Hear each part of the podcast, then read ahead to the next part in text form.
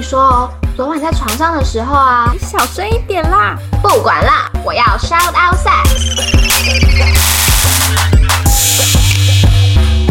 欢迎来到 shout out sex，这里是个你可以肆无忌惮讨论性事的地方。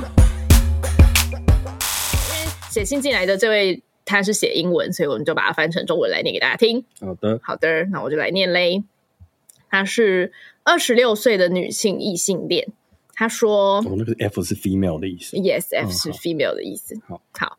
他说：“我只是想跟大家分享这个故事，因为我相信勃起困难并不少见，但谈论起来会让人不舒服。这可能也，这可能有帮助，也可能没帮助。但我意识到了开放和非判断性沟通，应该是 non-judgmental 的意思。Communication 应该叫做中文叫什么？非判断性，非评论，对，评不评论，不带。”不带评论偏见的评论，嗯，跟偏见无关吧？哦，那怎么讲啊？评论好像不是，不是，不是评论这个词有一个负面的词，judge 评判，评判，嗯，好，不批判，批判啊，不批判，对对对，嗯、好。他说他因因为这个故事而感受到开放的沟通，还有不带批判的沟通是有多么重要。这样、嗯、，OK，以下是故事。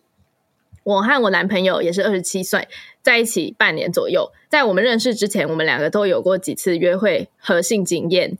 在我们建立关系大概两个月后呢，我们开始尝试进入呃，不了，我们开始我们尝试进行插入式的性行为。但是我的男朋友在戴上避孕套时，却难以保持勃起状态。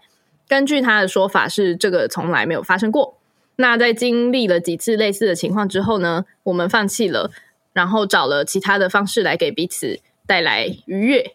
我们认为这像是这比较像是一个心理的问题，因为他自己在呃自慰或者是口交的时候，可以毫不费力的保持勃起状态。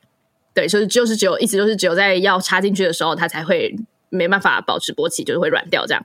然后他说。我甚至试着给他做一份长时间的手工作。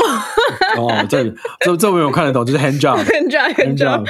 好好的，我翻译成正做手工啊，正常做手工啊。靠北正常的中文就是说，他试着呃帮他用手手交，帮他手交，嗯、然后维持一段比较长的时间，然后同时用不引起注意的方式的不引起注意的问题分散他的注意力，就是在他手交的时候，他会跟他。聊一些其他的事，这样子。这件这个经验证明了他是可以保持勃起超过三十分钟的。然而，每次他们尝试要戴上保险套的时候，还是会软掉。嗯哼。然后他说：“我在网络上阅读了很多文章，了解到了解到勃起困难对男人来说是非常沮丧的。”具有讽刺意味的是，ironically，但讽刺的是，对，但讽刺的是，你如果越沮丧，你就越不可能保持勃起。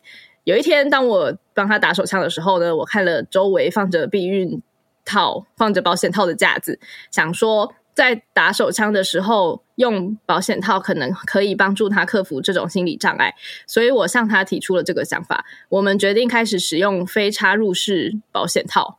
就是说，在没有插入的时候也开始用保险套的意思。这是事实上很方便，因为它让我们不必事后去清理的喷出来的精液等等。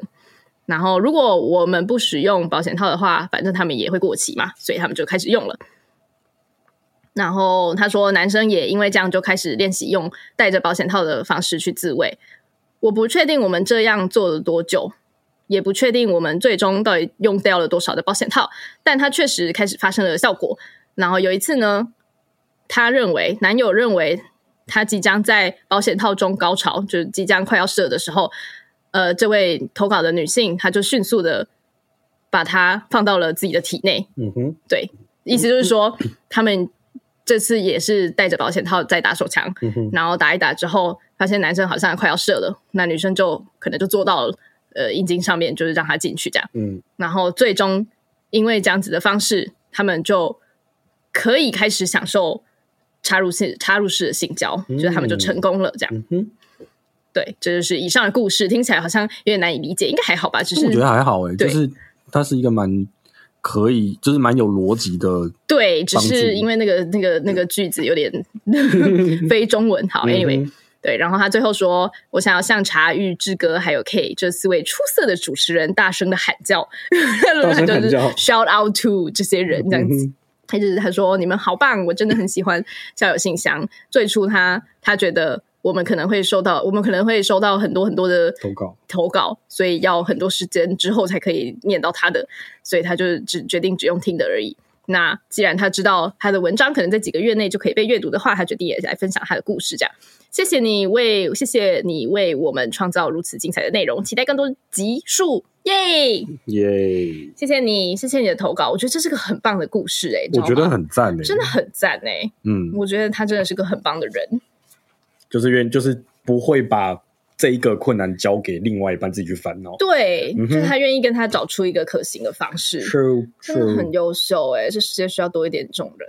我相信还是很多啦，我不知道，嗯哼，嗯，哎，我我有一个朋友是真的，我最近听他讲，然后他交了一个新的男朋友，然后这个新的男朋友呢就。也有这样子的状况，oh. 然后确实是心理的问题，因为她的新男朋友的前任，她跟她跟他前任在一起六年了，就是她新男朋友跟他的前女友在一起六年了，mm -hmm. 然后他的前女友会嫌弃这个男生，男生嫌弃什么？我忘记了，忘记具体细节嫌弃什么，反正这件事就导致那个男生有很大的心理障碍，所以他就是也没办法持续勃起这样呀。